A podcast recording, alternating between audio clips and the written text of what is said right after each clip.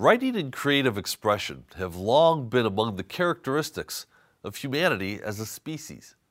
But today's guest chronicles the rise of artificial intelligence and its myriad abilities to write, to compose, to create, and what it means for our humanity.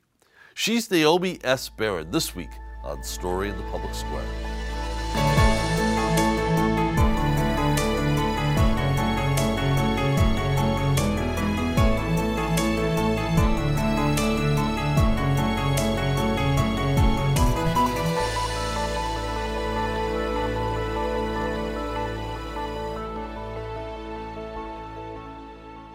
Hello and welcome to Story in the Public Square, where storytelling meets public affairs. I'm Jim Ludes from the Pell Center at Salve Regina University. And I'm G. Wayne Miller, also with Salve's Pell Center.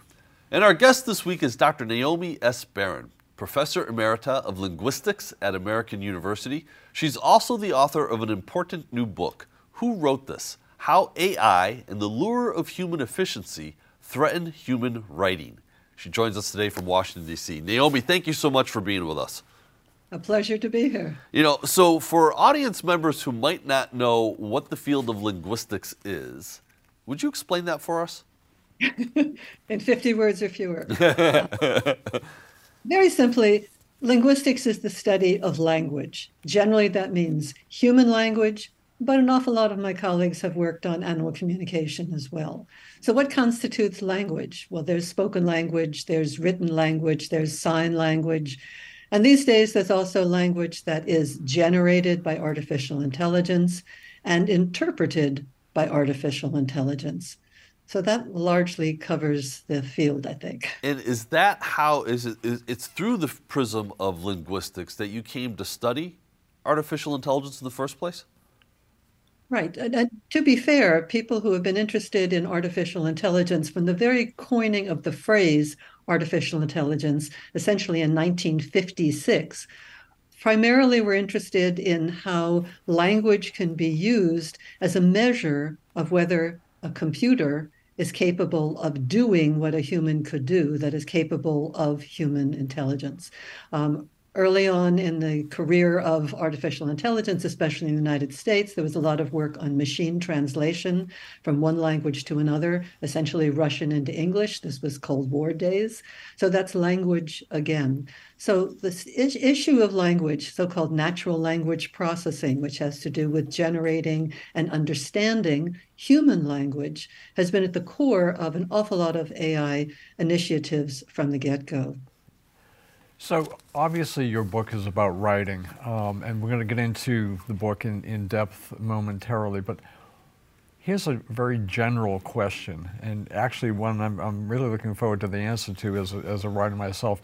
Why do people write? Ah, there are many, many, many reasons, and there are individual reasons. There are um, individual reasons modulo a profession. So you may write because you want to earn a living, and that's one way to do it. You may write because you just want to keep track of things that you are thinking. Think of a diary, think of a blog post. Um, writing actually evolved a number of different times historically. Some of the earliest developments of writing in um, what is now Greece, uh, this was uh, a long time even before Plato and Aristotle, um, was for keeping records of what the palace administration, this was Mycenaean times, think of King Agamemnon, you know, and the Iliad. Um, writing was essentially evolved, it was called linear A, uh, linear B rather, um, for keeping track of how many grains of wheat were going into the castle storehouse and so forth. Um, other kinds of motivations are to share your thoughts with other people. So, people in literature often do that. Sometimes your motivation is to vent because you're really angry about something. Think about some letters to the editors or to friends or to um, employers whose em- employment you're about to quit. So the range of reasons people write is huge.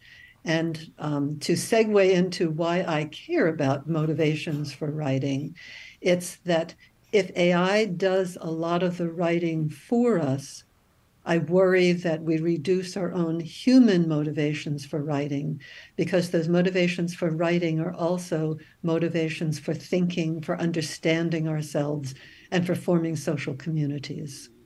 Does writing alter our brains in any way? Um, yes. Um, we know that writing evolved actually a number of different times, beginning, we think, around 6,000 years ago. Um, but evolutionarily, that's not nearly enough time for writing to be wired into our brains. So, what happens when we learn to read and to write is we rejigger the kinds of neurological networks largely that were developed for spoken language, because those are now evolutionarily wired into us. We rejigger them so that we can deal with a new form of linguistic representation. Um, there's some really interesting experiments that have been done comparing uh, adults who are not literate with those who are. You do um, MRI scans of their brains, and then you teach them how to read and write, and you do new scans, and you see their brains have changed as a way of accommodating to needing to cope with reading and writing. Yeah, I, I guess I, I, I want to ask this uh, sort of the same question, but maybe from a slightly broader perspective. Okay. Is writing one of the things that makes us human? Uh, that would not be a fair thing to say for a couple of reasons. Number one, there are lots of people who are non literate.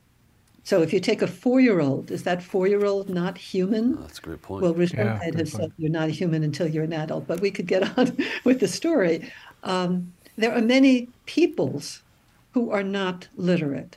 They are surely human. Societies before, you know, let's say 7,000 BC, uh, 7,000 years ago, rather, um, people were human. Right. The question is, what does literacy do for us?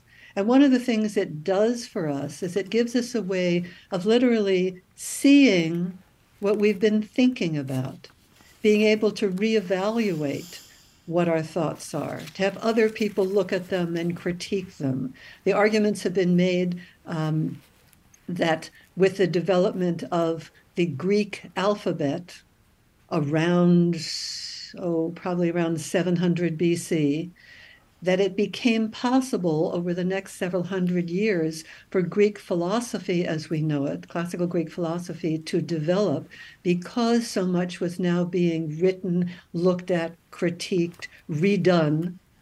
And those are skills that add to our humanity.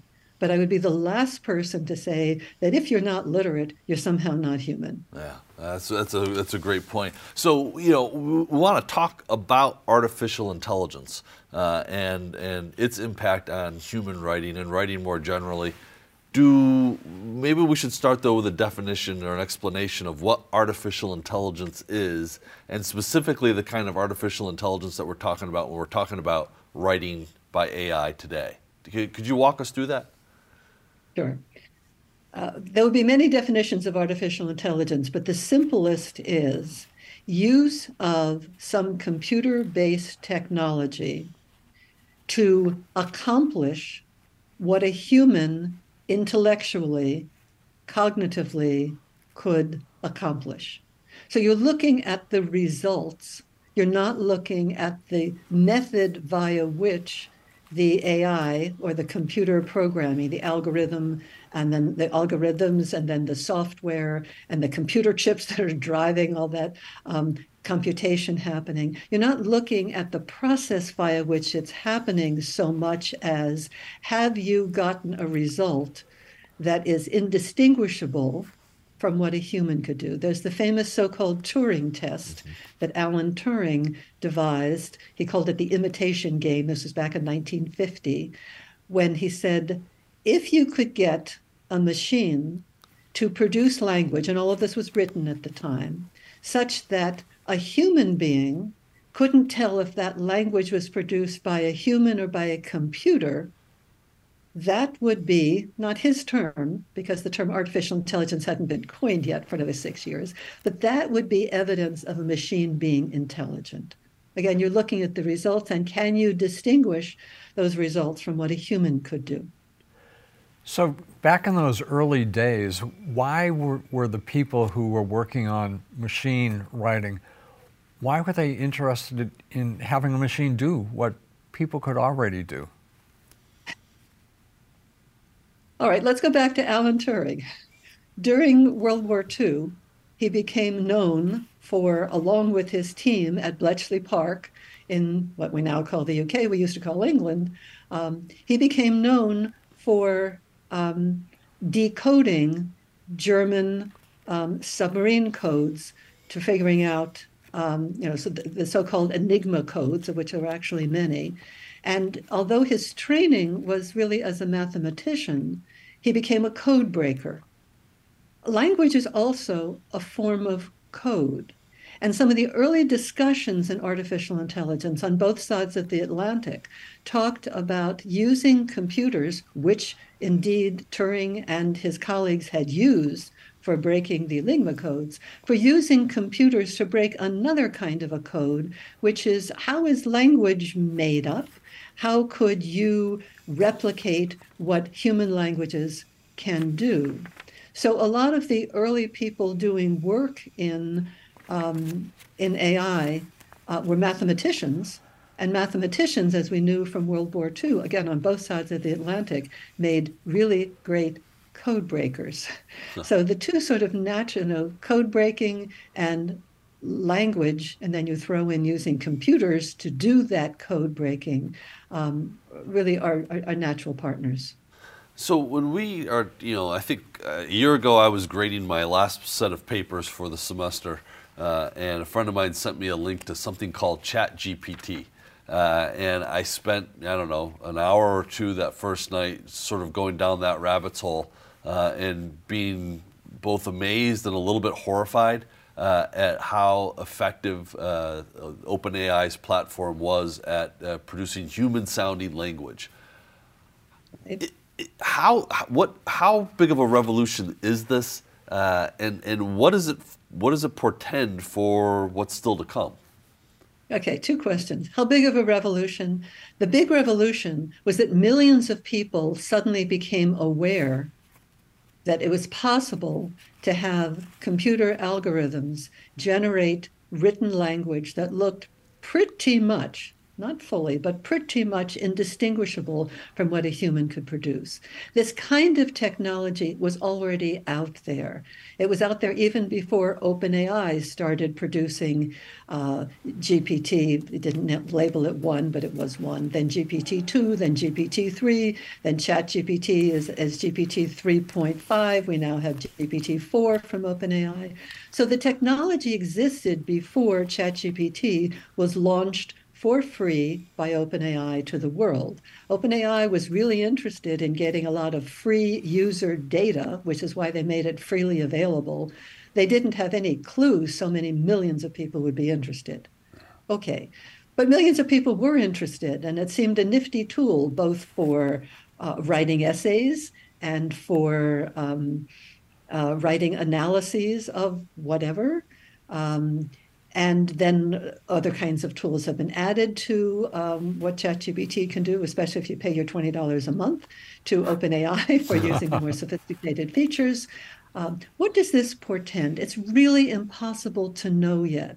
Remember, ChatGPT was released on November 30th, 2022. That's that that's a second ago yeah. in the time of evolution for how we use computer tools. Uh, of any sort, including AI tools. What's pretty clear in the world of education is that there was first panic. Um, OMG, what's going to happen? I won't have any clue if my students have written the papers. Right. Then there was development of a lot of tools, probably GPT zero um, by Edward Tian and, and his, his, his colleagues now. Um, is the best known of the tools for trying to detect if something was written by uh, either ChatGPT or one of the other GPTs, the um, generative pre-trained transformers, as the initials stand for. And um, then educators started saying, you know what, if you can't lick them, join them. so let's see what productive uses we could make of this technology. So, for example, have um, ChatGPT or some other GPT um, generate a, an essay and then have students evaluate it, or have students write an essay and then have a GPT evaluate it.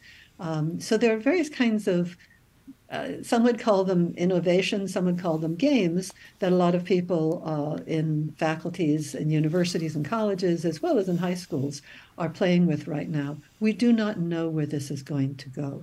What is clear is that an awful lot of students are saying, and some faculty members as well, the most important change that's going to come about as a result of this technology is we've got to rethink educationally, pedagogically, what kind of assignments we want to make to students. Do we just want to play the game of gotcha?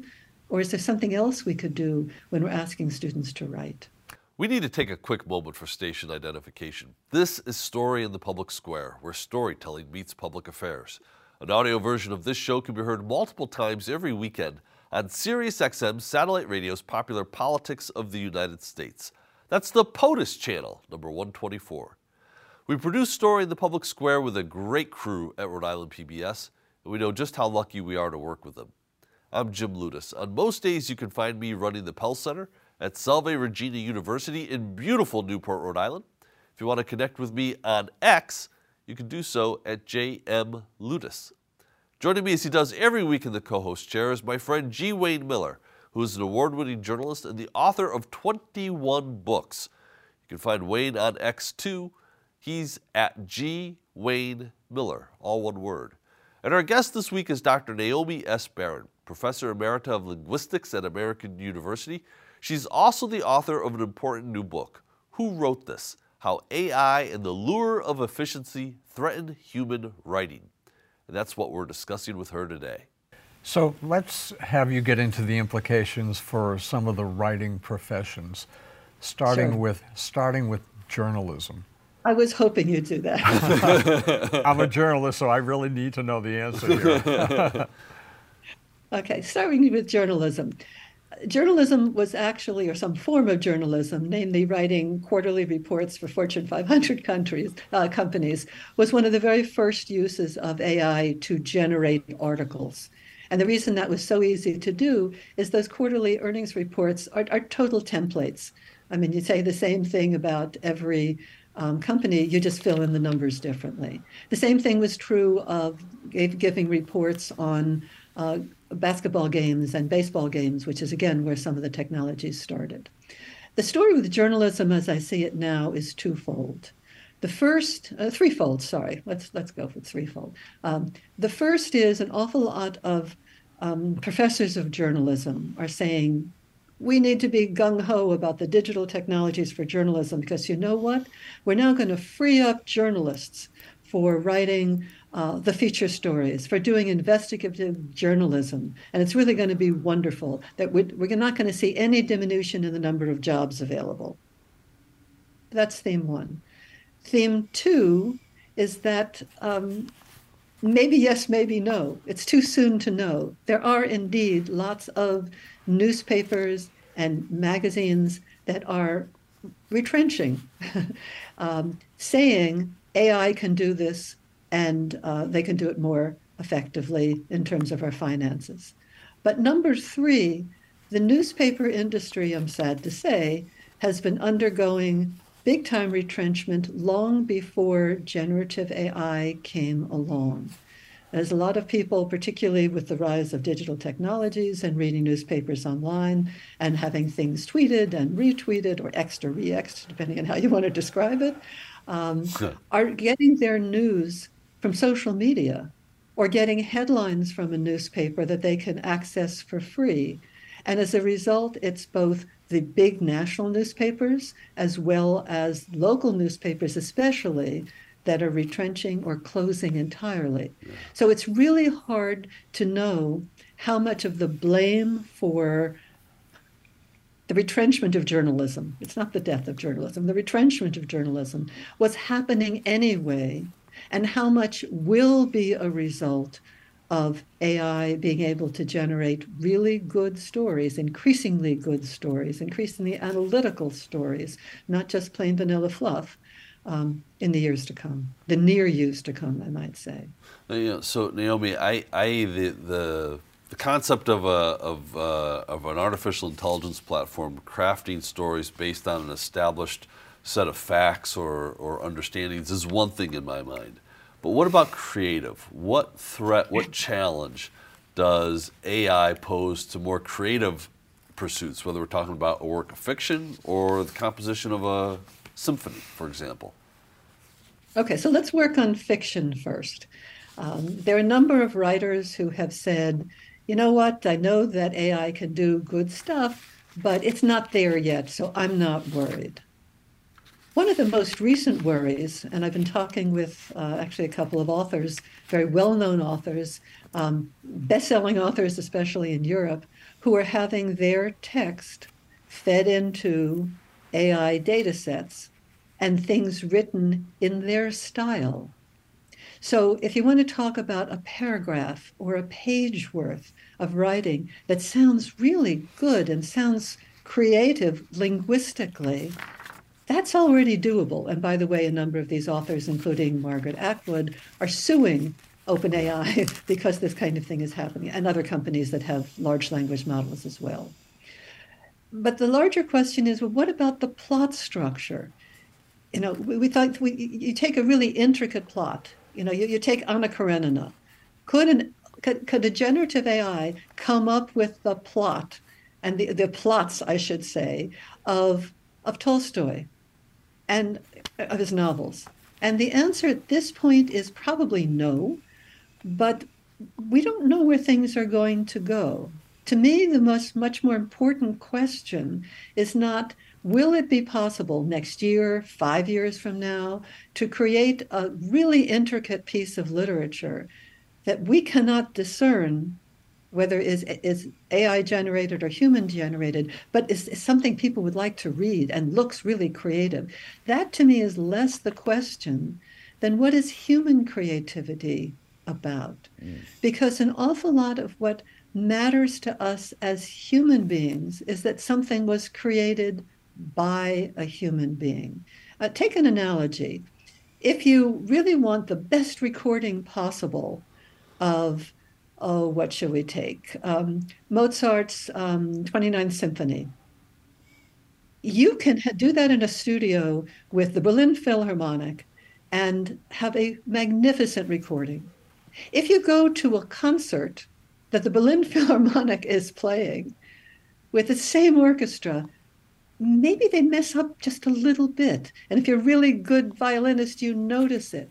But what matters is that you're seeing human beings, live human beings making music. So I think in the years to come, the discourse is going to change from, oh, could AI be creative the same way in terms of the same results that a human being could have? I, I hope it will change, I should say, to we care what human beings can do. And if an AI can do something that, that looks equally good, more power to the programmers but I still want humans to do the creating because it changes who we are when we create. So I think that brings us quite naturally to two strikes this year involving Hollywood writers yes. and actors. Yes. What, what are the implications for Hollywood? And obviously, the, the actor strike is continuing uh, as, of, as of this taping. What are the implications for Hollywood? I mean, that was a huge point and remains a huge point in negotiations? Well, I, I read the, the largest number of details I could find on what the AI clauses are for the screenwriters. And uh, the, the takeaway is if AI is going to be used, you have to let us know, and we have to let you know. That is, you have to be transparent about where things are being used. It doesn't say, thou shalt not ever use AI for anything, because quite frankly, that's unrealistic. Where is this going to go? Um, the discussion among uh, people in the AI community who worry about these things goes like this We need to augment human abilities, not automate them. Uh, there's a business professor at the Wharton School at the University of Pennsylvania who describes what should happen as creating a writing centaur.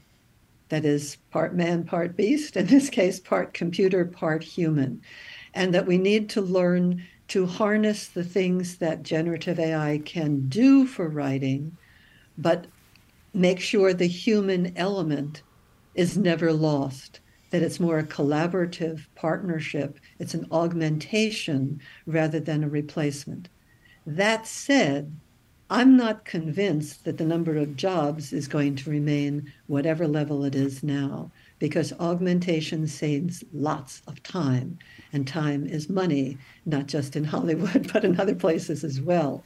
So um, I think the the contract was probably the best one one could get. What happens the next time a contract is negotiated, as AI has progressed enormously in the next several years, which it will, I don't know.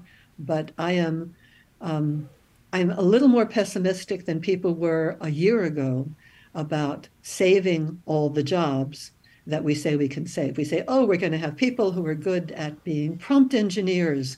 And isn't that a wonderful profession? Well, not everybody can be a prompt engineer, and not everybody's running the software.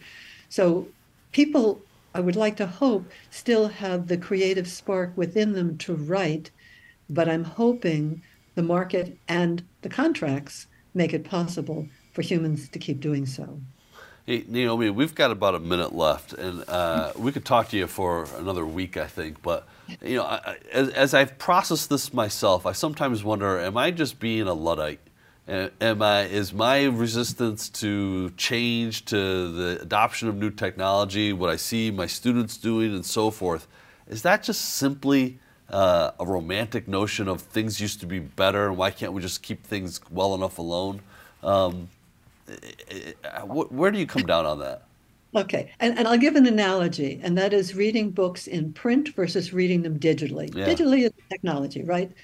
The most recent report from the American Library Association shows that Generation Z readers, students, are more likely to read in print than to read digitally.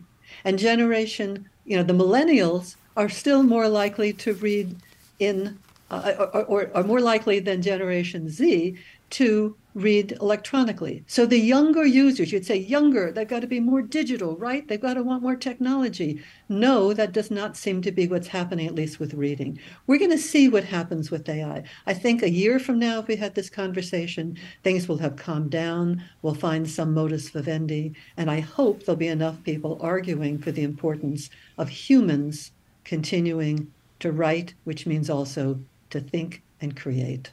Uh, Naomi Baron, uh, the book is Who Wrote This? It's an important read. Thank you so much for being with us. That is all the time we have this week, but if you want to know more about Story in the Public Square, you can find us on social media or visit pellcenter.org where you can always catch up on previous episodes. For G. Wayne Miller, I'm Jim Ludes, asking you to join us again next time for more Story in the Public Square.